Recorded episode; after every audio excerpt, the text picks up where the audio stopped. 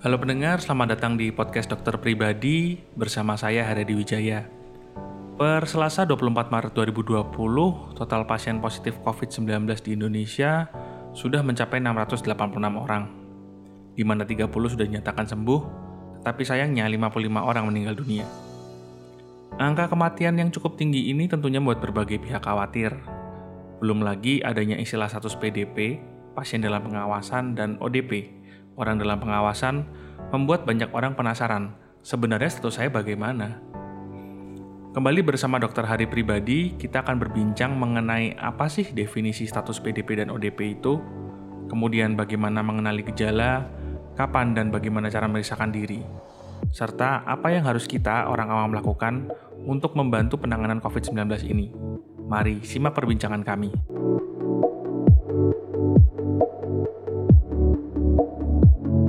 Halo Dokter Hari. Halo di. Bagaimana kabarnya ini? Tetap baik dan luar biasa.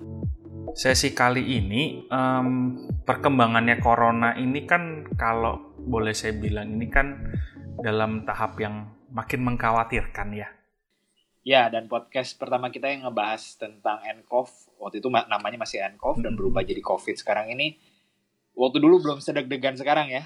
Sekarang ini rasanya makin dekat ya banget tuh banget. Hmm, Sama karena sudah terasa di sekitar kita. Dan ya seperti yang kita takutkan waktu di awal mungkin kita adalah podcast awal yang membahas tentang covid ini ya. Ya di antara teman-teman podcaster kesehatan termasuk kita yang paling awal membahas soal itu sih. Termasuk waktu itu kita sempat ngobrol soal kemungkinan ini jadi pandemik dan ya sayangnya memang benar kejadian jadi pandemik. terjadi ya. Hmm. dan yang ditakutkan itu ya kalau dulu istilahnya kalau misalnya covid 19 itu adalah dinosaurus di luar sana, uh, semua orang pasti udah self distancing betul-betul di rumahnya sendiri sekarang ini. Tetapi karena ya COVID-19 ini cuman virus eh cuman virus yang kita nggak lihat. Jadi kadang-kadang waktu awal-awal sekali terdengar sedikit konyol orang mengisolasi dirinya sendiri di rumah dan tidak berani keluar rumah. Betul, betul, betul. Nah yang menarik jadi ini dok, karena angka orang yang terkena atau yang positif positif uh, COVID-19 ini kan di Indonesia setiap masih naik angkanya sampai hari ini masih naik kemudian angka uh, korban jiwanya juga masih tinggi. Nah ini menimbulkan banyak sekali pertanyaan terutama dari dari pendengar-pendengar kita juga karena ada beberapa ada beberapa istilah yang akhirnya jadi apa ya mungkin menimbulkan kebingungan. Hmm. Uh, tadi soal satu positif. Kalau positif tuh artinya apa? Kemudian yang lagi yang lagi in banget yang barusan aja ada yang nanya itu, dok bedanya ODP sama PDP itu apa sih? Bisa gitu. Nah ini kita hmm. kita pengen bahas nih sebenarnya state-nya sekarang ini gimana? Karena orang juga mulai banyak yang meriksain juga kan dok orang pengen tahu sebenarnya statusnya saya gimana. Oke, jadi gini, waktu di podcast awal-awal kan kita sudah bahas tentang gejala corona itu apa. Nah, rata itu gejala corona itu adalah infeksi di saluran pernafasan. Yeah. Nah, orang ketika sudah terkena corona akan timbul gejala saluran pernafasan, demam, dan ternyata dia dilakukan tes dan dia positif, mm-hmm. itu kita namakan positif corona. Oke. Okay. Nah, bila seseorang itu baru bergejala demam, ada gangguan saluran pernafasan, sesak, ronsennya menunjang ke arah corona. Nah, tetapi dia juga ada kontak dengan orang yang dulu pernah mengidap corona. Dan, yang positif berarti orang yang sudah yang positif. Mm -hmm. Ya. Dan orang itu juga ada riwayat bepergian ke daerah yang positif corona, berarti dia sangat beresiko kan? Betul. Namun dia hasil tesnya belum menunjukkan positif. Nah, Orang ini kita sebut PDP atau pasien dalam pengawasan. Oh, Oke. Okay. Nah, ada lagi yang kalau misalnya ternyata orang ini kan kalau yang pasien dalam pengawasan biasanya sudah masuk tuh ke rumah sakit. Iya. Yeah. Nah, lalu bagaimana dengan orang-orang di sekitarnya mm -mm. yang baru saja kontak juga dengan PDP ini? Mm. Nah, kita sebut dia ODP. Kadang-kadang kalau ODP ini baru menunjukkan gejala, oh saya sepertinya agak demam nih. saya sepertinya sakit tenggorokan gejalanya tidak spesifik seperti itu. Hmm. Kita sebut itu ODP. Nah, jadi sekarang ini untuk uh, yang kemarin kita bahas juga di Instagram story kita bahwa grafik untuk pandemi itu bisa sukses ditangani adalah melawan kurva yang terlalu peak terlalu cepat sehingga menghabiskan resource kesehatan terlalu banyak. Yeah. Nah, kita itu harus menekan di sana di, untuk agar peak itu tidak tercapai. Maka semua self distancing. Nah, jadi pasien dengan ODP harus mengkarantina dirinya selama 14 hari sesuai dengan masa inkubasi dari corona ini. Nah, pasien dalam pengawasan harus segera cepat dites supaya dia ketahuan bahwa kalau pasien dalam pengawasan ini positif corona dia memerlukan terapi yang walaupun saat ini terapi pasti untuk corona belum ada, tapi kita harus melakukan treat sebagai dia itu corona. Hmm. Berarti kalau gitu levelnya adalah orang positif, kemudian orang itu PDP, pasien dalam pengawasan karena dia melakukan kontak langsung, baru selanjutnya adalah orang di sekitar PDP itu atau orang-orang yang punya gejala tapi ya masih belum jelas kayak gitu mereka dalam kategori ODP orang dalam pengawasan itu berarti dok ya? Iya betul. Berarti ketika gini tadi dokter sempat bahas juga kalau PDP itu kan harus segera dites. Kemudian kalau dia positif berarti dia statusnya naik. Kalau berarti ketika PDP itu jadi positif statusnya dia naik, status orang-orang sekitar yang ODP itu juga otomatis naik jadi PDP berarti dok? Atau gimana? Kalau dia ODP ini menimbulkan gejala kan penyakitnya berjalan terus tuh. Betul. Semakin dia ke arah gejala-gejala yang corona, maka dia kita naikkan statusnya jadi PDP.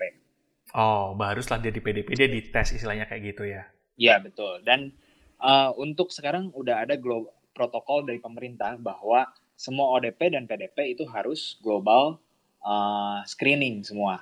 Dan kita sedang menunggu ini rapid screening test yang uh, akan diadakan secara massal. Oh, udah ada itunya dok, maksudnya uh, waktunya kapan mulai diadakan nah, itu? Nah, kitnya itu mungkin akan epicentrumnya ini kan di Jakarta ya. Yeah. Jadi mungkin uh, rapid testnya akan diadakan di Jakarta dulu. Oh, oke okay, oke. Okay. Karena memang kalau nggak salah dari yang meninggal itu masih mayoritas uh, angka terbesarnya masih di Jakarta ya kalau nggak salah ya. Iya betul. Nah sebagai ini wawasan ya. Hmm. Jadi awal untuk kita mendeteksi corona ini sulit. Pertama-tama, untuk memastikan dia positif corona, kita dulu harus memakai namanya genomic sequencing. Hmm. Itu kurang lebih memakan waktu sekitar dua hari. Nah, genomic sequencing ini tetapi begitu dia positif, dia pasti positif corona. Nah, karena dia ini memakan waktu yang lama, maka diciptakanlah RT-PCR. RT-PCR ini dia itu memakan waktunya lebih singkat kurang lebih satu hari. Nah, tapi masih lama juga. Maka diciptakan rapid test. Kalau rapid test itu seperti kita cek uh, imunitas tubuh kita dan antigen yang menyerang tubuh kita. Itu dasarnya dasar antibodi dan antigen. Nah, okay. ini yang didatangkan oleh pemerintah. Nah, untuk mendapatkan gambaran apa itu rapid test, jadi begini. Ketika kita terkena suatu virus, maka virus itu akan bertindak sebagai antigen. Okay. Nah, antigen ini akan menimbulkan tubuh kita mengeluarkan respon imun dan tubuh kita akan mengeluarkan antibodi. Nah, antibodi inilah yang dites sebagai rapid test yang kita sebut IgG atau IgM untuk keluarnya uh, perlawanan dari tubuh kita terhadap coronavirus ini. Oh, nah, okay. tapi ada pernyataan yang dari pemerintah bilang kalau misalnya negatif hasil rapid testnya. Tetapi dia itu bisa saja suatu saat nanti jadi positif. Nah, itu kan menimbulkan ambigu tuh. Iya, iya. Nah, itu kenapa? Karena kita hanya menguji kekebalan tubuh ini, respon dari tubuh kita. Karena kita kan, misalnya, uh, Tuan X, dia terkena virus corona tanggal 1. Nah, hmm. dia memerlukan kekebalan tubuhnya untuk mendeteksi itu, untuk melakukan perlawanan, baru keluar antibodinya di tanggal 4. Nah, berarti dia kalau menjalani tes tanggal 1, tanggal 2, tanggal 3, itu hasilnya akan negatif. Baru hmm. tanggal 4, dia akan positif, karena kita memeriksa antibodinya. Oh, oke. Okay. Oke. Okay. Nah, sekarang FDA rapid testnya bergeser. Dia untuk memeriksa antigennya atau virusnya. Gitu. Ini yang sedang dikembangkan. Mungkin nanti akan lebih cepat dan lebih akurat. Sebelum kita melakukan tes corona itu, pasien yang kita sebut PDP atau pasien dalam pengawasan itu sudah melakukan tes-tes screening dari gejala dan pemeriksaan yang menunjang ke arah COVID-19. Apa aja? Yang pertama itu kita pasti cek darah kan. Nah, cek darah itu khusus untuk virus dan khususnya untuk COVID-19. Ini biasanya angka leukositnya cenderung normal atau cenderung turun. Dan disertai kalau angka limfositnya atau kita sebut leukosit itu ada sel darah putih, limfosit itu adalah bagian dari sel darah putih. Nah, limfosit ini akan turun.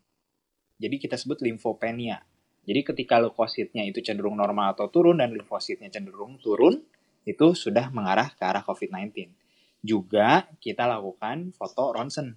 Nah, kalau foto ronsennya itu COVID-19 itu dia akan timbul bercak-bercak dari ujung. Dan biasanya kiri kanan keluar. Di paru-paru itu dok ya? Di paru-paru. Nah kalau udah curiga ke arah sana, kita tetapkan ini kalau di rumah sakit PDP. Nah langsung kita rujuk sekarang ini ke dua rujukan yang rumah sakit yang utama. Tapi sekarang kan sudah mulai banyak tuh rujukan-rujukan yang khusus untuk COVID-19 ini. Ya. Yeah. Nah, masalahnya di Indonesia itu dari awal ini booming Desember itu, Januari sampai sekarang masuk ke bulan Maret, itu sebetulnya ada waktu ya. Iya. Yeah. Nah, kalau kita berkaca ke Wuhan, di sana tuh begitu ketahuan mau outbreak, mereka bikin 14 rumah sakit. Oke. Okay. Kemudian kalau Korea dia bikin drive-thru rapid test. Nah, kemudian ada beberapa negara itu lockdown. Kemudian kalau Itali, nah ini yang jadi masalah. Kalau di Italia waktu itu sama posisinya seperti Indonesia. Karena susah untuk lockdown, mereka takut perekonomiannya ambruk, mereka self distancing. Nah, tetapi masalahnya di awal-awal self distancing ini dengan uh, Italia itu dia memiliki angka usia penduduk itu kurang lebih cenderung ke arah banyak yang lanjut kayaknya. Nah, jadi banyak kakek-kakek nenek-nenek di sana tuh. Ketika self distancing diadakan, banyak juga yang bandel mereka. Malah mereka berkunjung pulang kampung. Oh, ketemu deh begitu. sama grandma grandpanya. Makanya sekarang di Itali disebut ada kissing of death atau hug of death. Jadi yang cucu-cucunya atau anak-anaknya yang kembali dari kam uh, kota. Apa, dari kota kampung itu kan pasti dipeluk gitu ya ngobrol hmm. bercengkrama. Hmm. sedangkan mereka bertindak sebagai karier itu. Oh itu makanya kenapa angkanya Italia kan ngeri banget. Kemarin kan sampai uh, minggu lalu tuh hari Jumat apa apa Jumat kalau nggak salah dok yang meninggal iya. angka meninggal satu hari hampir 800 ke 793 hmm, atau betul. Gitu. Serem banget itu. Oh. Pertanyaannya jadi gini apa itu bakal terjadi di Indonesia dok Nah, untungnya kita itu sekarang sedang disebutnya generasi bonus demografi kan. Ya. Yeah, yeah. Sebetulnya kalau kita menerapkan self distancing betul-betul, harusnya angkanya untuk kematiannya itu tidak terlalu tinggi. Tetapi masalahnya ada report dua hari lalu yang diupdate di up to date itu jurnal yang sekarang ini kan dunia itu sedang menghadapi corona itu dengan sangat hmm, semua bersatu ya. Jadi hmm. jurnal yang harusnya berbayar itu semua digratiskan. Oh, nah, oh, okay. up to date ini uh, apa ada dua jurnal yang baru masuk itu bilang bahwa corona ini ada dua varian, varian L dan varian S. Kalau varian L itu mild dan itu cenderung yang kemarin awal-awal uh, menginfeksi katanya. Okay. Dan dia menimbulkan gejala yang mild, mild hmm. to moderate. Hmm. Nah, yang berbahaya itu adalah varian yang S. Nah, yang varian S ini ternyata di Italia tuh sekarang banyak. Nah, pertanyaannya apakah S ini adalah mutasi dari varian L atau bukan? Kalau benar mutasi itu sangat berbahaya sekali. Hmm, berarti udah berevolusi nah, berarti virusnya ya? Iya, itu yang paling ditakutkan oleh peneliti. Oh, Oke, okay. oke. Okay. Nah, kemudian yang tapi ada juga berita yang mengembirakan yaitu waktu di China itu begitu uh, kita tahu bahwa antibiotik, antivirus itu tidak bekerja dengan baik, banyak dari yang sudah imun terhadap corona ini, hmm. mereka menyumbangkan darah. Nah, kenapa harus menyumbangkan darah? Karena ada namanya gamma globulin atau antibodi terhadap virus yang dihasilkan ketika kita sudah terkena virus. Hmm. Nah, mereka itu punya suatu metode untuk memfilter dari darah yang yang didonorkan itu membentuk uh, gamma antibody itu dimasukkan kembali ke orang yang sedang kena virus corona. Dan bisa sembuh tuh dok? Dan ternyata hasilnya baik di sana. Jadi donor darah itu waktu di kemarin-kemarin di China itu begitu masif. Dan oh. ternyata efeknya bagus sekali. Nah kalau di Indonesia sistemnya sekarang masih kita menganut tracking saja. Karena kan kemarin ini ya dana dana itu dikucurkan masih setengah-setengah, kemudian kita lockdown juga takut, kemudian kita juga tidak punya rapid test yang hmm. baik, hmm. terus semua pemeriksaan itu di pooling semua harus ke Litbangkes di Jakarta. Jadi caranya gimana? Kita cuman tracking. Jadi kalau orang ini kontak dengan siapa, kita bikin tuh jalur-jalurnya. Ya, ya, yang walaupun juga kalau saya boleh bilang juga gampang juga kan di sini. Nah, terus jadi pertanyaan jadi gini dok, buat kita kita nih yang kayak uh, gitu ya dengan dengan kondisi yang kayak gini kayak kita bisa lihat juga kayak lalu lintas juga berkurang terus banyak juga kantor-kantor atau perusahaan yang udah menerapkan work from home. Orang hmm. ini kan jadi terus bertanya-tanya saya harus memeriksakan diri nggak sih? Atau gimana? Kalau siapa yang harus memeriksakan diri sebenarnya? Oke jadi yang tadi ya kalau anda memiliki kontak erat dengan orang dengan positif corona, itu pasti Anda harus melakukan pemeriksaan rapid test. Oke. Okay. Oke. Yang kedua, kalau Anda juga bergejala selama 14 hari masa uh, eh, self distancing ini, social distancing. Hmm. Jadi kan kita self isolation tuh di rumah. Yeah. Nah, selama 14 hari ini kita rasa-rasa tuh ada nggak kita mulai timbul gejala ISPA seperti batuk, uh, demam, demam, ya gak enak tenggorokannya kadang-kadang jadi gak enak badan seperti itu jadi lemah-lemah hmm. nafsu makan berkurang atau sesak hmm. nah itu pun anda harus memeriksa hmm. berarti kalau gitu yang kita orang awam bisa lakukan ini apa dok istilahnya uh, ya untuk membantu lah karena ya kita kita harus nyadari bahwa ini masalah kita semua kan istilahnya setiap dari kita punya pastinya punya peranan. Nah, kita yang orang awam ini yang uh, mungkin pendengar podcast dokter pribadi ini kan yang concern sama kesehatan ya dan ya saya berdoanya juga semua sehat-sehat ini apa yang bisa kita lakukan untuk membantu penanganan COVID-19 ini? Oke, yang pertama itu tetap kita social distancing, self isolation, sebisa mungkin kurangin pergi keluar, seperti yang tadi kita sebutkan di depan. Hmm bahwa kalau misalnya corona ini istilahnya dinosaurus tuh ada di depan tuh depan rumah kita kita pasti nggak nggak bakal berani tuh keluar dari rumah. Betul kelihatan Tapi karena ini. Kita tidak bisa melihat sepertinya semua orang uh, bisa melakukan aktivitas sehari-hari biasa saja makanya kita nggak takut. Jadi yang pertama dilakukan adalah tetap stay at home. Hmm. dan kita melihat kalau 14 hari mulai ada gejala kita cepat memeriksakan diri. Karena betul sebisa mungkin begitu ada gejala tes itu harus dilakukan. Kemudian tes yang sekarang sedang uh, diusahakan oleh berbagai fasilitas kesehatan dan peneliti itu adalah merubah yang paling sulit seperti dulu kan harus nasal swab yang kita sebut itu nasofaring swab itu uh, kita harus mengambil sampelnya itu di ujung dari hidung jadi hmm. betul-betul dimasukkan ke dalam dan sangat tidak nyaman hmm. sekarang berubah menjadi rapid test semoga makin ke depan uh, makin cepat hasilnya dan makin mudah kita mengeceknya sehingga bisa dilakukan secara cepat. Oh. Kemudian mungkin yang lagi yang bisa kita lakukan adalah kita mensupport para pegawai dan tenaga kerja kesehatan untuk memberikan APD hmm. atau alat pelindung diri hmm. Hmm. bagi mereka yang menjadi garda depan. Ya. Jadi maskernya kalau ada masker, ada hand sanitizer, ada uh, sarung tangan, termasuk juga. Iya. Jangan malah di uh, apa?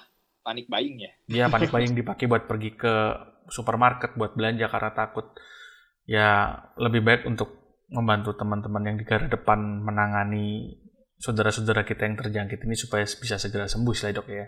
Iya, karena kita juga lihat di media-media kan sedih juga ya para tenaga kesehatan yang di depan yang cenderung pasti bertemu pasien-pasien dengan corona harus memakai jas hujan malah APD-nya. Iya, iya. Dua ada yang pakai kantong plastik. Gitu. Kantong plastik bener. bener. Sedih bener. sekali ya lihatnya. Bener-bener. Bahkan selain ini memang uh, ya bersyukurnya udah ada beberapa teman-teman dari berbagai organisasi sih yang mengumpulkan kayak di Semarang ini di Karyadi kan selalu jadi rujukan dok rumah sakit umum daerahnya kan Karyadi rujukan ada yang berusaha mengumpulkan juga ya semoga teman-teman uh, kalau yang memang uh, kebetulan bisa membantu teman-teman tenaga kesehatan untuk memberikan APD punya punya stok yang cukup berlebih mungkin bisa dibantulah teman-teman di uh, tenaga medis ini supaya terlindungi. Supaya kalau karena kalau teman-teman medis ini terus sakit terus siapa yang menolong juga kan akhirnya gitu dok ya? Iya betul oke mungkin kira-kira begitu dokter Hari untuk sesi ini terima kasih sekali lagi untuk waktunya buat kita berbagi terus info update soal corona ini semoga teman-teman jadi ngerti deh supaya nggak paranoid atau nggak ketakutan soal status dirinya gimana Oke. Okay? Iya. Oke. Okay. Terima kasih, Dokter Hari. Ya, sama-sama di. Untuk Anda yang ingin bertanya lebih lanjut mengenai topik sesi kali ini atau mengobrol dengan tim dokter di podcast dokter pribadi atau bahkan ingin menyampaikan saran mengenai topik-topik yang ingin dibahas di sesi-sesi selanjutnya, sapa kami di Instagram karena sekarang podcast dokter pribadi punya akun Instagram di @dokter.pribadi.official. Sekali lagi akun Instagram kami ada di @dokter.pribadi.official.